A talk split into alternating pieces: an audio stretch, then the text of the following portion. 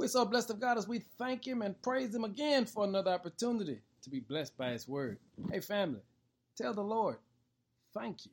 Our focus today is take a bite. In John chapter 6, verse 48, Jesus says, I am the bread of life. Did you hear that?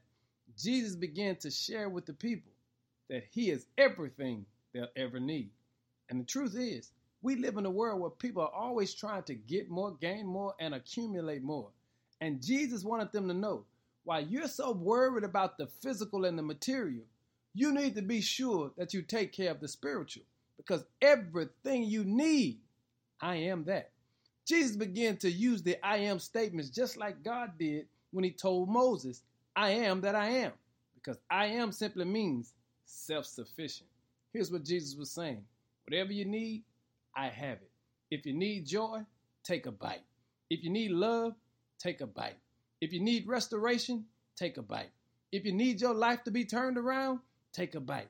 Because everything you need, I am the bread of life.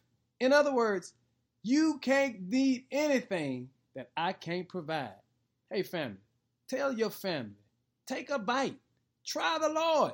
And let me put it to you this way give God a try. If you don't like him, the devil will take you back.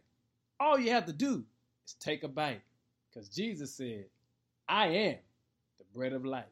Be blessed today and take a bite of the Lord and then give him some glory. In Jesus' name, amen.